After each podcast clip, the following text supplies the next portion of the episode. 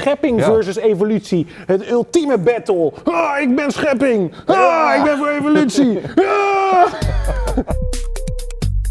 Welkom bij Denkstof. Elke aflevering bespreken wij een thema dat ons uh, bezighoudt. En deze week heeft het alles te maken met apen. Want we gaan het hebben over De dierentuin. schepping Oh. versus evolutie. Oh, Ben jij een dierenliefhebber eigenlijk? Ehm nou, ik ben, eh, ik ben vegetariër. Daar hebben we ook wel eens een uitzending over gedaan. Dus in die zin wel. Ik eet geen apen. Principieel eet ik geen apen. Zo, je bent een stoere jongen. Er hangt Ja, een stuk aap nog wel aan jouw kin. Dus ik stel voor dat je die even... Oh, bij mij ook. Ja, geen haar op mijn hoofd die, eh, die er hoort. Oké, ehm, belangrijk thema, want het is een hot topic. Schepping Ja. versus evolutie. Het ultieme battle. Ah, ik ben schepping. Ah, ik ben voor evolutie. Ah. Ja, dat is hoe het bij mij gaat. Ik weet niet hoe het bij echt in jou jouw hoofd is de ene hersenhelft is... Ah. Wij geloven natuurlijk in een God die in zes dagen de wereld heeft geschapen. Klaar. Daarna een rustdag en toen was het er. Staat in de Bijbel, is duidelijk. Dan is er ook een groep die zegt, ik geloof in evolutie. Laten we daar eens even beginnen, want Renier, wat is evolutie eigenlijk? Evolutie is dit. Het is allereerst wat anders dan de oerknaltheorie. En ik zeg het hem even bij, want dat wordt eens door elkaar gehaald. Oerknal is, er was niks en een... En alle planeten en sterren ontstaan. Heel simpel gezegd. En, en alles dijt nog steeds uit. Evolutietheorie gaat over wat er vervolgens op die planeet eh, aarde is gebeurd. Namelijk dat er leven is ontwikkeld. Dat er soorten zijn ontstaan, planten en dieren. En dat die zich langzamerhand ontwikkelen en zich steeds aanpassen aan hun omgeving. Dus je hebt, eh, eh, laten we zeggen, vader en moeder worm. En die krijgt een kindje worm. En die is net wat handiger eh, om in water te leven of zo. En krijgt daardoor net wat eh, meer kindjes. Die misschien, waarvan eentje ook net wat handiger is om dit of dat te doen. Ja, En zo langzamerhand ontwikkelt zich dat. ontwikkelt steeds voort. En dat is evolutie. En dat zie je nog steeds. Hè? Dus bijvoorbeeld het hele rottige coronavirus, is, dat is evolutie. Dat, dan zie je het in de praktijk gebeuren. Dus er was ooit een virus en die kreeg een kindje, zou ik maar zeggen. En dat was het eh, nieuwe coronavirus.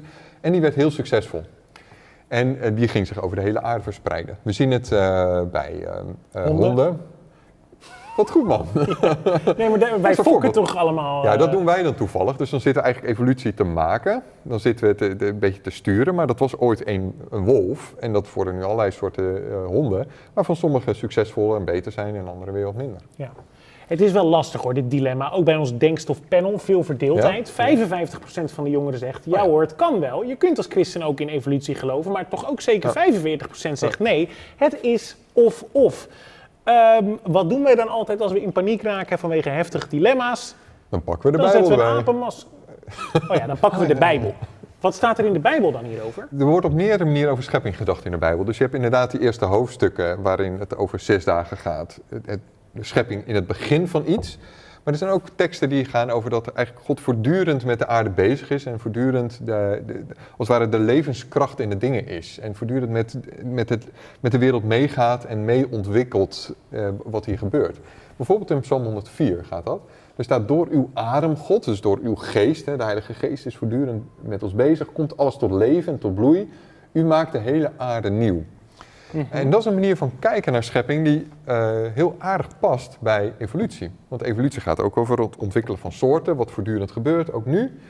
En in zo'n tekst staat het ook, hè, dat de Heilige Geest voortdurend hier met ons bezig is. En, ehm, nou ja, dat, en dan wordt het niet meer of-of, dus of evolutie of schepping, maar dan, kun je het, dan is het en-en. Oké, God is nu met jou en mij bezig. Hij is in deze studio, hij is bij de mensen thuis. En hij werkt via de natuurwetten. En zo kan God ook via de evolutie dingen veranderen. Maar er staat hier niet, oh ja, PS, vergeet even wat er in Genesis staat, groetjes. Nee, maar die dingen sluiten elkaar niet uit. Dus je ziet dat op dit moment de meerderheid van de christenen zeggen: ik probeer het te combineren. En die gaan dus over Genesis 1 zeggen, dat moet je dan dus symbolisch lezen. Dat is meer een loflied op hoe mooi deze schepping is en hoe ingenieus het in elkaar zit. Dan dat het heel erg letterlijk, nauwkeurig precies zegt hoe, hoe dat gegaan is. Maar je zegt ook veel christenen proberen het te combineren. Waarom is überhaupt die tegenstelling er dan? Nou, het, het is voor een deel begonnen denk ik in de 19e eeuw. Dus dan zie je Charles Darwin, grote, Mhm. briljante wetenschapper, die bedenkt die evolutietheorie. En dan zie je dat het gros van de wetenschappers daar vrij snel enthousiast over wordt, ook christenen. Je ziet dat de paus meteen denkt, oh wat geweldig. En, uh, en sindsdien alle pausen hebben, zijn er gewoon in meegegaan. En hoezo enthousiast? Gewoon van, oh ja, dit Ja, het past bij, bij hun ideeën over God. En op een gegeven moment zie je dat een groep atheïsten, dus mensen die niet in God geloven en daar ook eigenlijk tegen zijn, um, deze theorie gaan te gebruiken als een soort hamer uh, om te zeggen, kijk, dit bewijst dat God niet bestaat. En dat is mhm. best wel een, aparte move. Dat je zegt, oké, ik heb een, een, theorie, die, eigenlijk een biologisch verhaal over hoe soorten zich ontwikkelen. En hoe planten en dieren ontstaan. En op een manier moet dat dan bewijzen dat God niet bestaat. Maar ze proberen dit als een soort middel te gebruiken van, oké, we hebben God niet nodig, want we kunnen nu helemaal verklaren hoe het leven is ontstaan. Wat niet zo is, want we weten heel veel dingen nog steeds niet. En je merkt dat dan een groep christenen daarvan schrikt en zegt van, oké, als het dan blijkbaar of-of is ja dan, ja, dan liever de evolutietheorie eruit. Want God, die bestaat wel. Tuurlijk. Ja. Hoezo is dit dan zo'n dilemma en uh, is het zo spannend nog steeds? Omdat het uh, in de beleving over grote dingen gaat. Dus als je het groter maakt, dan lijkt het opeens te gaan over God, of God bestaat of niet. Het is puur een theorie over hoe soorten zich ontwikkelen, maar het is groter gemaakt. In eerste instantie door niet-gelovige wetenschappers. Maar er zijn nog steeds wel grote argumenten tegen die evolutietheorie, toch? Ja, er zijn een paar argumenten vanuit christenen. Dus de ene is, uh, ja, God bestaat en dus weet je wel, het, het is of-of. En het andere gaat over van ja, maar we moeten de Bijbel letterlijk lezen. Dus dan, dan dus ook Genesis 1 en dan is het gewoon in zes dagen. En een derde argument gaat over, eh, ja, evolutie is voor een deel gewoon een rottig, lelijk, bloederig proces. Want er gaan heel veel dieren dood en heel veel planten dood. De zwakkere dood. overleeft niet. De zwakkere overleeft niet. En, uh, en hoe kan God daar iets mee te maken hebben? Dus dat nou. zijn drie nou. uh, argumenten. Nou, nou. laat, ik ze, laat ik ze langs gaan. Die eerste, als het gaat over of-of, uh, zou ik zeggen, het kan prima en-en. Waarom? Want God ook nu werkt gewoon via de natuurwetten. Dus God kan ook prima via de ontwikkeling van soorten werken. Die snap dat zou ik. het eerste zijn. Die Bijbel letterlijk lezen snap ik ook. Er staan veel gelijkenissen, veel verhalen, veel voorbeelden in. Dus veel maar die laatste. Ja. Want God heeft jou gemaakt, Reinier, ja. zoals jij bent. En hij heeft bedacht hoe jij in elkaar steekt. Dan klinkt het bijna een soort flauwig om te zeggen... ja, maar God heeft dat bedacht, maar want de evolutie is, is ontwikkeling. Dus langzaam bij beetje komen we tot het schepsel dat jij nu bent. Terwijl God kan toch ook zeggen, dames en heren, zoals ik jou altijd neerzet. Zo, hier is hier Zonneveld. nou, jij ontwikkelt je ook in dit leven. Hè? En dat gaat ook langzaam. Dat duurt dan toevallig eh, in jouw, in jouw leven misschien uiteindelijk 80 jaar. dat je je ontwikkelt, zeg maar. Maar dat is ook, zo werkt God blijkbaar. God werkt ook in jouw leven via een soort evolutie. Maar dat duurt dan toevallig 80 jaar. Nou ik zie er geen principieel verschil in dat, dat, dat er ook een vorm van evolutie is die miljoenen jaren duurt. Hm. God werkt zo blijkbaar met ons, dat dingen zich ontwikkelen en dat dingen de tijd nemen. Jij bent niet in één keer perfect, zou ik maar zeggen, weet je wel? Je bent, nee, dat is misschien teleurstellend. Misschien moeten we dit opnieuw overnemen, dat ik dan zeg dat je... Als we in een therapiesessie zitten Misschien moeten we, ja precies, misschien moeten we over... Joram is niet perfect. Zeg mijn vriendin ook altijd. Ja. Maar zo werkt God. En jij ontwikkelt je. Er is geen principieel verschil tussen of dat nu toevallig 80 jaar duurt, zoals bij jou en mij, of dat dat 80 miljoen jaar of langer duurt. Deze aflevering eh, gaat zich eh, richting de kast evolueren, want we gaan eens checken wat eh, de jongeren ervan denken. Als christen kan je in evolutie geloven? Uh, nee. Ja. Niet helemaal. Ik denk dat je als soorten onderling wel kunnen evolueren. Maar ik denk niet dat de aarde is uitstaan uit een oerknal en dat mensen uit apen komen en zulke evolutie. Maar is de aarde in zeven dagen geschapen? 100 procent.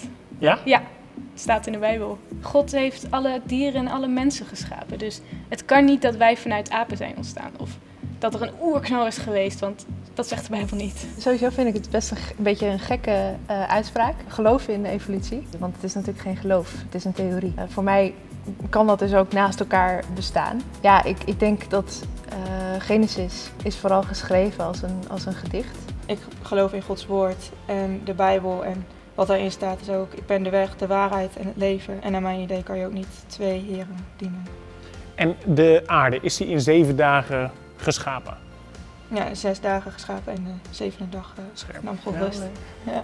Ik test hier even. Ja. ja, het voelt een beetje als uh, uh, een, twee kampen tegenover elkaar. Voor mij beantwoorden wetenschappers en, uh, en theologen twee verschillende vragen. De wetenschappers die hebben het meer over hoe, hoe, werkt, hoe werkt de wereld. De theologen en, en uiteindelijk dus de Bijbel, dat gaat veel meer over waarom. Mooi, dankjewel. Nou, veel verschillende meningen in Ja. eh, de kast. Ik snap alles eigenlijk wel. Wat vind jij ervan? Ik denk dat, er heel, dat het heel belangrijk is om te zien dat wetenschap een, een specifieke tool is om te ontdekken inderdaad hoe de wereld, eh, hoe de wereld in elkaar zit. Stacey zegt dat ook. Het- je kunt het een beetje vergelijken met eh, een auto. En de wetenschap gaat er dan over hoe die auto werkt, zeg maar, waar, waar de schroefjes in de boutjes zitten, maar dan in de hele wereld. En dingen als geloven, filosofie, theologie, maar ook verhalen en films, die gaan meer over ehm, waarheen je kunt rijden en hoe je kunt rijden en al die dingen. Dus de, de wetenschap gaat over heel veel dingen niet. En, eh, en kan maar een specifiek aantal dingen uitpuzzelen. Wetenschap gaat niet over de vraag of God bestaat of niet, bijvoorbeeld. Dat kun je dus, zou ik zeggen, heel makkelijk combineren met een geloof in God als schepper die voortdurend met deze wereld bezig is. Er zijn veel christenen ook hier, dus die zeggen: ja, maar dit is toch duidelijk, dat scheppingsverhaal. Het staat daar zo helder, concreet opgeschreven. Mhm. Waarom zouden we daaraan twijfelen? Omdat nou, we twijfelen er niet aan. We lezen het gewoon anders. Wat je probeert te doen met de Bijbel is naar de bedoeling zoeken hoe iets is opgeschreven. En bij een profetie zeg je niet, ja, dat moet je letterlijk lezen. Nee, een profetie moet je symbolisch lezen. Bij de gelijkenis van Jezus doen we dat ook. Dus we zoeken naar de bedoeling van een tekst. En in dit geval eh, worden we wijzer met de eeuwen en denken van ja, oké, dit kunnen we eigenlijk gewoon niet meer letterlijk lezen. Dus gaan we dit nu ook, deze ene, twee bladzijden, gaan we nu vanaf nu symbolisch lezen. Dus het is, het is niet wat er staat.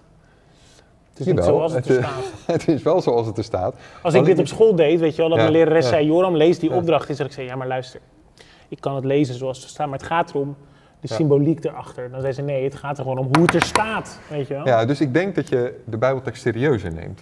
Als het inderdaad, als het klopt wat ik zeg, dat het als poëzie bedoeld is, dus als een loflied op de schepping, dan is het heel gek om dat te lezen als, ehm, eh, als een letterlijke gebeurtenis. Een Als een, dagboek. Als een dagboek. Als er staat, God is een rots, ja, dat, als je dat letterlijk gaat lezen, dat is, is onzin, Ja, weet je wel? Het staat letterlijk in de Bijbel, God is een rots. Ja, nee, dat, dat is bedoeld als een symbool. Nou ja, zo is het denk ik ook met Genesis 1. Dus je neemt denk ik de Bijbel serieuzer. En je neemt het preciezer en je twijfelt minder aan de Bijbel op het moment dat je het symbolisch leest. Dus schepping of evolutie, wat moet ik geloven? Nou, het is geen keuze, het is een combinatie. Eh, bedankt voor het kijken. Ik hoop dat het eh, een stukje helderder is geworden. Reageer hieronder in de comments. Ik ben benieuwd hoe jij het ziet.